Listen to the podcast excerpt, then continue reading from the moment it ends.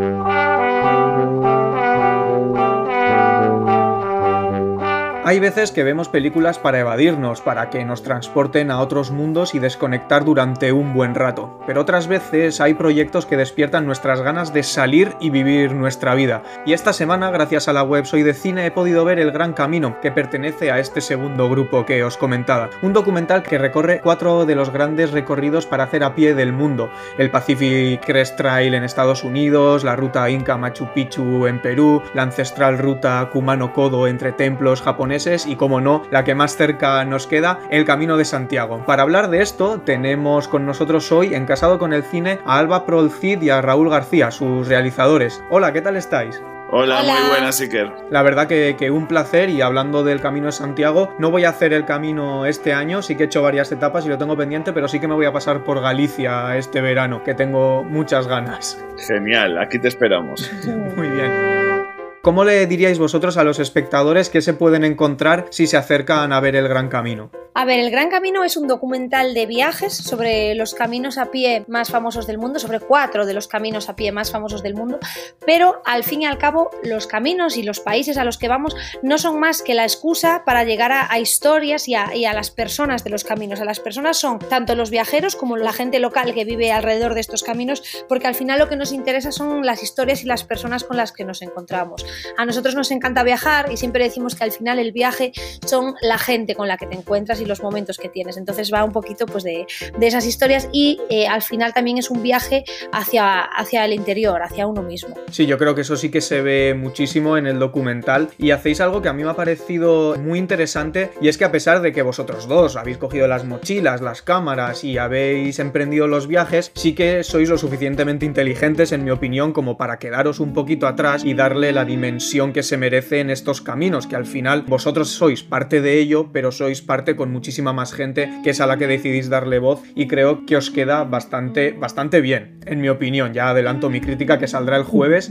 pero yo creo que ese es un gran punto a favor del documental. Y ya nos has dicho, Alba, que sois grandes viajeros, pero sí que me interesaría saber cuál fue el punto de partida que decidisteis, bueno, esto hay que contarlo y tenemos que hacer una película con ello. A ver, nosotros, mm, bueno, eso, nos encanta viajar, llevamos viajando muchos años y viajamos siempre pues lo típico, en avión, en tren, en autobús, e incluso haciendo autostop, en camión colectivo, hemos viajado en todo tipo de, de, transportes que te puedas imaginar. Además, eso, nos gusta viajar a lo mochilero, entonces es todavía más aventura. Así que es verdad que llevamos muchos años viviendo en Santiago y, y, bueno, yo personalmente nunca había hecho el camino, Raúl sí que hizo algunas etapas y siempre, bueno, pues en Santiago al final pasas por la catedral, pasas por la zona vieja y ves a muchísimos, a miles de peregrinos llegar y, y no es solo que los veas, es que al final están en la, enfrente de la catedral cuando llegan al final y ves a la gente llorando, emocionada, gritando, aplaudiendo, abrazándose, ves momentos de verdad de pasar allí veces por allí y decir, ostras, aquí hay algo más detrás de esto, no es un simple viaje, no es un camino de naturaleza y ya está, o, o de una ruta y ya está, aquí hay algo más. Entonces decidimos pues lanzarnos a explorar un poquito esto, de qué hay detrás de estos caminos a pie, qué es el viajar a pie, porque al final el viajar caminando es, es el motor más ancestral y más natural que tenemos como ser humano, ¿no? Porque el ser humano es caminante por naturaleza. Y decidimos investigar un poquito este tipo de caminos y bueno, y Santiago, por supuesto, es el punto de llegada y punto de partida para nosotros que somos de aquí, entonces es, es eh, como contar todo esto desde la perspectiva de alguien que ve pues siempre el final, el final del camino y luego se lanza pues a buscar qué hay detrás. Y bueno, también decir que surgió a raíz de que bueno, pues venía el año santo y salieron unas ayudas culturales por parte de la Junta de Galicia, eh, las, ayuda, las ayudas perdón, del Xacobeo y también la promoción de, que tuvimos el apoyo de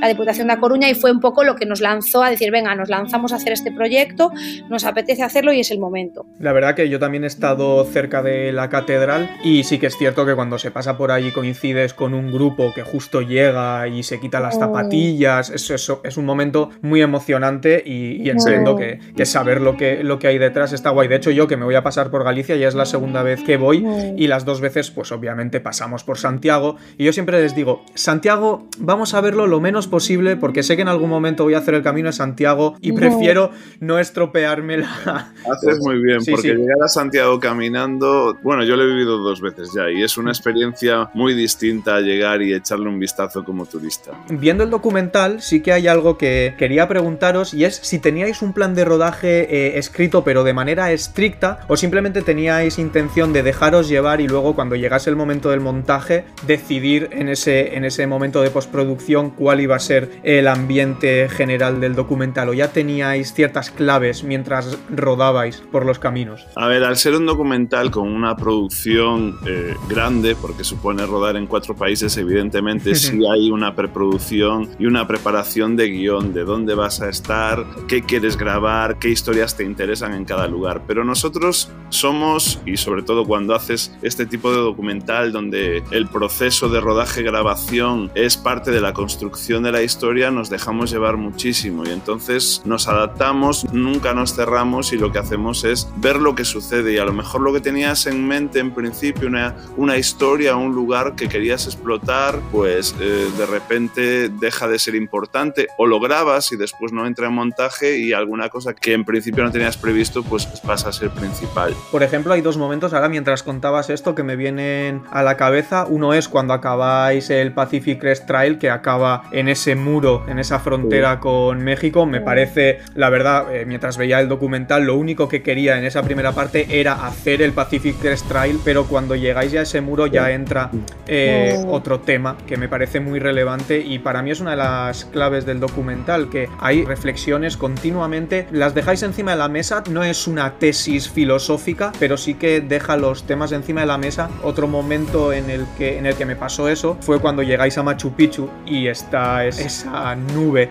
tan grande esa niebla y por eso que a mí hay algo que me gusta muchísimo que son las anécdotas en general. A mí pararse con una cerveza y escuchar las anécdotas de la gente me flipa pues obviamente en un rodaje como el vuestro quería preguntaros primero cuáles han sido las anécdotas que no están en la película pero que las recordéis de mala manera que digáis esto fue muy duro esto no salió como queríamos y luego ya pasaremos a las alegres para no quedarnos solo en esto pero supongo que hubo también momentos agridulces. Sobre lo que dices del tema de, de la frontera sí que mm, era una cosa que queríamos dejar ahí porque al final los caminos construyen, digamos, eh, comunidad, los caminos unen y las fronteras rompen. Entonces sí que queríamos tratar el tema de las fronteras en alguno y claro, en el de México pues estaba muy... Ahí sí que estaba planeado. Y lo de, lo de Machu Picchu de la nube no estaba planeado, claro, la idea era que hiciera buen tiempo, pero bueno, sabíamos que era una posibilidad y ese, ese es un ejemplo. Y bueno, anécdotas, pues por ejemplo Machu Picchu, fuimos en época de lluvias porque huíamos del de, Machu Picchu super masificado en verano, claro, porque sí que es, algo que está en verano bastante masificado y en enero había muy poquita gente, fuimos todo el mes de enero, estuvimos en Perú y, bueno, es época de lluvias, pero allí es verano, entonces las temperaturas son más cálidas y sabíamos que nos, que bueno, que teníamos la posibilidad de que hubiera niebla, pero claro, al final pues tuvimos bastante, bastante mal de altura, yo lo pasé bastante mal, claro, sumado a la lluvia, la niebla y tal, fueron bastante complicados. Yo tuve que estar mascando hoja de coca todos los días, bueno, allí te la dan los, los guías, los porteadores, te dan ya té de coca, mate de coca para desayunar ya en los hoteles. Según llegas a Cuzco ya te reciben con un mate de coca, es como el té en Japón, que te dan té a todas horas. En Cuzco es té de coca, ¿no? De hoja de coca natural. Y eso fue, fue bastante duro en Perú, aunque para mí personalmente fue un camino súper guay, súper especial, porque fue el único de todos en el que, aunque es corto, son cinco días, cuatro o cinco días, es el único camino de todos en el que no tienes ningún tipo de acceso por carretera de nada, no tienes apoyo, porque nosotros aunque hacíamos algunos caminos completos y algunas partes, pues tienes un coche de apoyo pues para trípodes, ordenadores, cámaras, descargar tarjetas, alguna persona de apoyo. Ahí es que no había esa posibilidad. Entonces, bueno, es un camino al que iba pues con un miedo bastante grande. Además, bueno, yo había tenido una lesión de tobillos y tenía miedo a lesionarme en alguno de los caminos y en ese que estabas en el medio de la selva, que no tenías ningún tipo de electricidad, no tuvimos acceso a electricidad, a cobertura, a señal de internet, de móvil, de nada durante cinco días. Y bueno, esas son anécdotas que te quedan de Dios, el miedo que pasaste, pero también lo, lo intenso que fue y lo bonito que fue. En Japón tienen una cultura muy diferente a la nuestra, ¿vale? Y los códigos culturales son diferentes. Entonces, una cosa curiosa que nos pasó es que en Japón nunca te dicen que no. No te dicen que no por educación, que eso es algo muy gracioso. O sea, te dicen, bueno, sí, ya veremos, no sé qué, en inglés, claro, a su, a su estilo, y nunca te dicen que no. Y nosotros habíamos hablado de grabar, en... allí hay muchos onsen, que son los baños termales, ¿no? Y mucho, mucha vinculación del camino con las aguas termales, y nos decían que sí, que podíamos grabar y tal. Y bueno, claro, luego llegamos allí. Sí, siempre, siempre nos pasaba, nos pasó varias veces, pues que en el el plan de rodaje estaba previsto una cosa y después de repente pues eh, nuestros, nuestra gente de producción local, sobre todo en Japón, pues de repente aparecíamos en otro lugar, ¿no? En el que estaba previsto porque no, entendíamos, por, qué. pero no íbamos al lugar que y resulta que era por a ellos pues no les cuadraba que fuésemos a grabar aquello o lo que sea, era como extraño. códigos culturales muy diferentes, sí, en Japón lo, lo notamos mucho, sí. ¿Y cómo vivisteis ese momento? Porque claro, vosotros ya en el plan de rodaje con toda la ilusión de grabar los baños eh, a la perfección como eran y cuando os dicen que no, ¿os lo tomáis en plan zen o, decís? Intentamos ser zen, lo cierto, sí, porque también tienes que tener un respeto pues por la gente que está allí y, lo haces, pero realmente por dentro pues dices, jo, es que claro, tienes que hacer el camino caminando, ¿no? Y a mayores, evidentemente nosotros además del tiempo que hicimos los caminos, pues tuvimos un tiempo para estar allí grabando y, grabando, gestionando. y cosas así. Entonces, pero un tiempo fuera para una producción que no tiene un alto presupuesto como, como es la nuestra, aunque tiene muchos países, supone perder un día de trabajo, supone perder mucho dinero, ¿no? Y entonces, eso es... A veces es un poco frustrante, pero bueno, intentamos eh, llevarlo con ilusión y con ganas, porque al final también cuando estás, como siempre, yo siempre digo, la materia prima, en este caso, en el documental social, porque este, aunque es un documental de viajes y naturaleza, es documental social, porque estás hablando con gente, estás tratando temas sociales, estás eh, todo el rato hablando con gente. La materia prima son las personas. Entonces, cuando trabajas con personas, tampoco puedes estar de mal rollo, ofuscado, tienes que fluir y estar de, bueno, pues estar abierto a. Efectivamente, los baños en Japón tienes que entrar totalmente desnudo y están separados por sexos y tal. Nuestra idea era grabar pues a una hora que cierren, que ya no haya nadie, y meternos por nosotros de espaldas, típico que no se te ve nada, pues te metes de espaldas y tal. Pero nada, no, no pudo ser. Y al final, bueno, pues buscamos alternativas y, grabamos en algunos privados individuales que había pequeñitos. Y bueno, buscas alternativas. Siempre solucionas, no hay problema. Y yo creo que para haber tenido tantas adversidades ha quedado muy bien. No se nota, ¿no? No, exacto, que al final supongo que es lo que habéis, habéis pretendido y ha salido bien. Esa era la idea, sí. sí. Pero vosotros teníais la carga de tener que grabar y de hecho los planos entiendo que la mayoría son vuestros, por lo que Sí, sí, sí, por supuesto. El dron también está por ahí, supongo que, que, le meteríais bastante caña y se alargaría el día. Hombre, el, el dron es, bueno, ya te digo, por ejemplo en Japón me viene ahora, estamos hablando de Japón y me viene a la cabeza. El dron nos levantamos a las 3 de la mañana para ir a lo alto de una montaña. Al amanecer a al las amanecer, A, las 5. amanecer a las 4 o 5 la depende del país. Me, me acuerdo que caminando con el dron de noche totalmente a oscuras, subiendo a una montaña para levantar el dron justo cuando amaneciese y tener esos planos bonitos de montañas japonesas que solo, solo tienes como 10 minutos de salud maravillosa.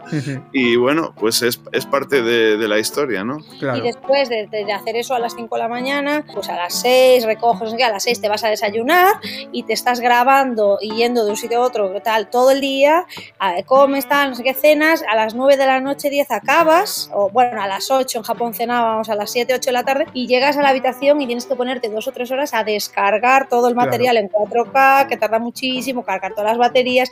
O sea que sí, las jornadas, desde luego, más de 12 horas.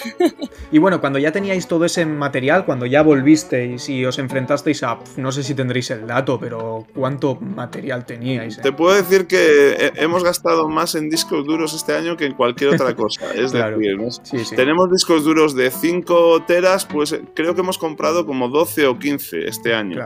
Aunque es cierto que nos hemos limitado mucho también a la hora de grabar y hemos tratado de cuidar los planos y cada toma que hacíamos éramos conscientes de que había que hacerla y reservar tarjetas porque a veces no tienes ese tiempo ni la distancia suficiente a llegar a un sitio donde haya electricidad para poder cargar tarjetas o baterías o lo que sea, ¿no? Entonces nos hemos limitado, pero aún así, evidentemente, pues tenemos una cantidad de brutos muy, muy grande de a lo mejor 40 horas o 50 horas de material. Claro, y aún así la película dura hora y 20. Yo quiero preguntaros cómo fue ese momento de montaje, porque claro, había que quitar supongo muchísimas cosas y supongo que sería doloroso cuando quitabais ciertas cosas. Montar es un proceso tan tan bonito como doloroso y una de nuestras máximas es... Es como un parto. Sí, es, una de las máximas es no te enamores, ¿vale? Tú tienes que contar una historia, sabes que tienes que contar una historia y para nosotros cuando montamos, si te empiezas empiezas a enamorar de este plano que me gusta mucho o de esta cosa que me gusta mucho, dejas de darle prioridad a lo que es la historia y empiezas a construir planos bonitos tras otros que no, no llevan a ningún sitio. Entonces, nosotros somos muy conscientes de que cuando montamos tenemos que contar una historia y, y localizar los planos que cuentan esa historia. Y es lo que hacemos. Que se quedan muchas cosas fuera, por supuesto, pero en este caso, y gracias también a que el proyecto ha crecido y ahora se va a convertir en, en una serie, en una serie documental, todas esas cosas que se han quedado fuera, pues ahora se convierten en capítulos de 52 Algunas, todas no, algunas todas van no, a pero, entrar. pero muchas de ellas van a entrar porque los capítulos ahora son de 52 minutos cada camino Cada país. y eso pues te ayuda a contar muchas cosas que has dejado fuera, claro. Pues la verdad que gran noticia porque la siguiente pregunta era a ver si había algún caminante que os haya dolido especialmente haber grabado su historia y haber tenido que dejar fuera. Pero claro, a lo mejor tienen cabida en esta nueva serie. Y no solo caminantes, sino que ha pasado también con historias de locales. Por ejemplo, en el Pacific Crest Trail, en el pueblo que se llama Hiker Town, la ciudad de los caminantes, Es un, un hostel, digamos, un albergue para parar los caminantes una noche, pero lo ha construido como si fuera un pueblito con decorados donde duermen. Y eso, pues en el documental se queda como en cuatro o cinco minutos, pero nosotros estuvimos allí tres días enteros. Íbamos para una noche y nos quedamos tres porque nos pareció muy interesante el sitio Y los personajes. y los personajes. Y, y esos personajes que no salen en, en el documental saldrán después en la serie. Sí que os quería preguntar luego ya cómo ha sido el proceso de, de distribución, de hacer que llegue a personas como yo. Supongo que habrá ido bastante bien porque tenéis la oportunidad de hacer esta serie. Pues de momento, a ver, el documental lo acabamos en diciembre, o sea, esto lleva desde enero, nada, cinco mesitos, bueno, seis ahora ya, seis meses que está arrancando. El documental lo hicimos sin pretensiones de que fuera una serie, ni, ni tampoco una cosa muy grande, sí que teníamos idea de que fuera un proyecto internacional, por eso también lo hicimos en inglés ya desde el principio y obviamente con los viajes y tal, es inevitable que sea en inglés. Y, y nosotros lo que, lo que lo hicimos era pensando en distribuirlo, bueno, pues por supuesto a Televisión de Galicia, que nosotros trabajamos aquí muy habitualmente en la tele, en Galicia y tal, pero también pues a canales de viajes, de documentales de viajes, canales de, de viajes de aventura, etcétera. ¿Qué pasa? Que empezamos a contactar, bueno, con esto de la pandemia, cuando acabamos, tal, estuvimos en casa unos meses, empezamos a contactar eh, online con diferentes distribuidoras internacionales y bueno, la verdad es que tuvimos varias ofertas de varias grandes y bueno, nos sorprendió bastante que todas nos daban un feedback muy positivo y nos decían que es- les encantaba la idea y que de hecho les gustaría tener el documental y además hacer luego una serie documental y varias nos dijeron esto. Y nada, al final hemos fichado por Off the Fence, que es la que ha ganado el Oscar a Mejor Documental este año con lo que el pulpo me enseñó, My Octopus Teacher, Ujú. que es una, una distribuidora internacional muy potente. Y bueno, y ellos nos han, nos han animado también a mandarlo a muchos festivales de cine y demás. Y bueno, la verdad es que empezamos a mandarlo en enero y en febrero ya empezaron a llegar premios, en marzo tal. Y ahora mismo tenemos 11 premios y 25 nominaciones internacionales.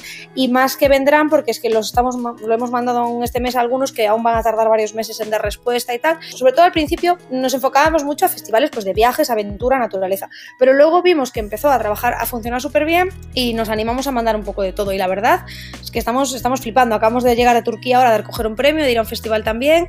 Y bueno, y luego el colofón final ya de la distribución, que era lo que me preguntabas, ya teníamos la distribuidora internacional y ahora nada, hace poco, hace un mes, nos ha contactado Super 8, que es la distribuidora en cines en España, que esto ya es algo con lo que no contábamos en absoluto. Estábamos to- totalmente focalizados en canales de viajes, plataformas digitales, distribución internacional y nos han contactado que quieren ponerlo en cines en España, Super 8. Entonces, bueno, esto es un regalo para nosotros, es una oportunidad que no, desde luego, con un documental de viajes eh, de bajo presupuesto es algo que no te esperas, acabar en Ujú. cines de toda España. Y nada, y gracias a Super 8 que nos ha dado esta oportunidad, pues vamos a cines este, este viernes y, y a ver qué tal.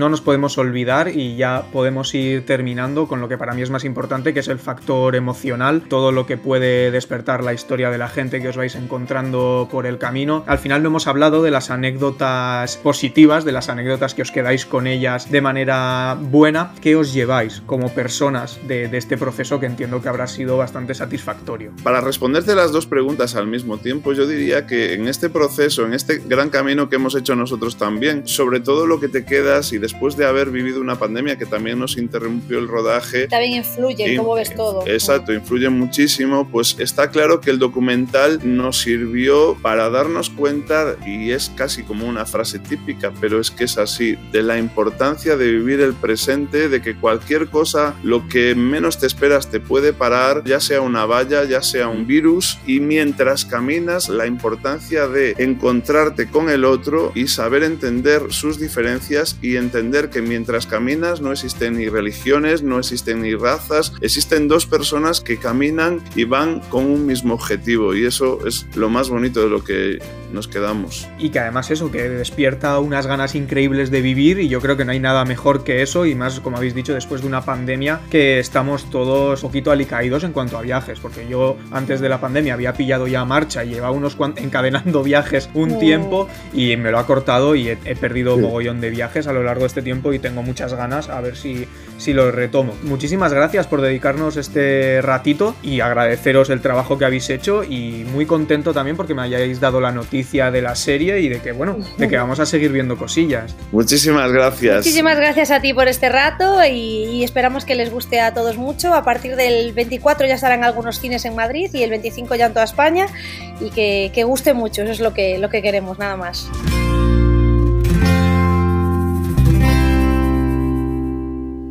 Muy bien. ¿Y cuándo sale entonces? Mira, Instagram y Facebook es arroba The Great Way Documentary. Vale, pues como todavía no había parado de grabar, pues pongo también las redes al final, que siempre pongo una cola, pues ahora, pongo las redes también y de lujo.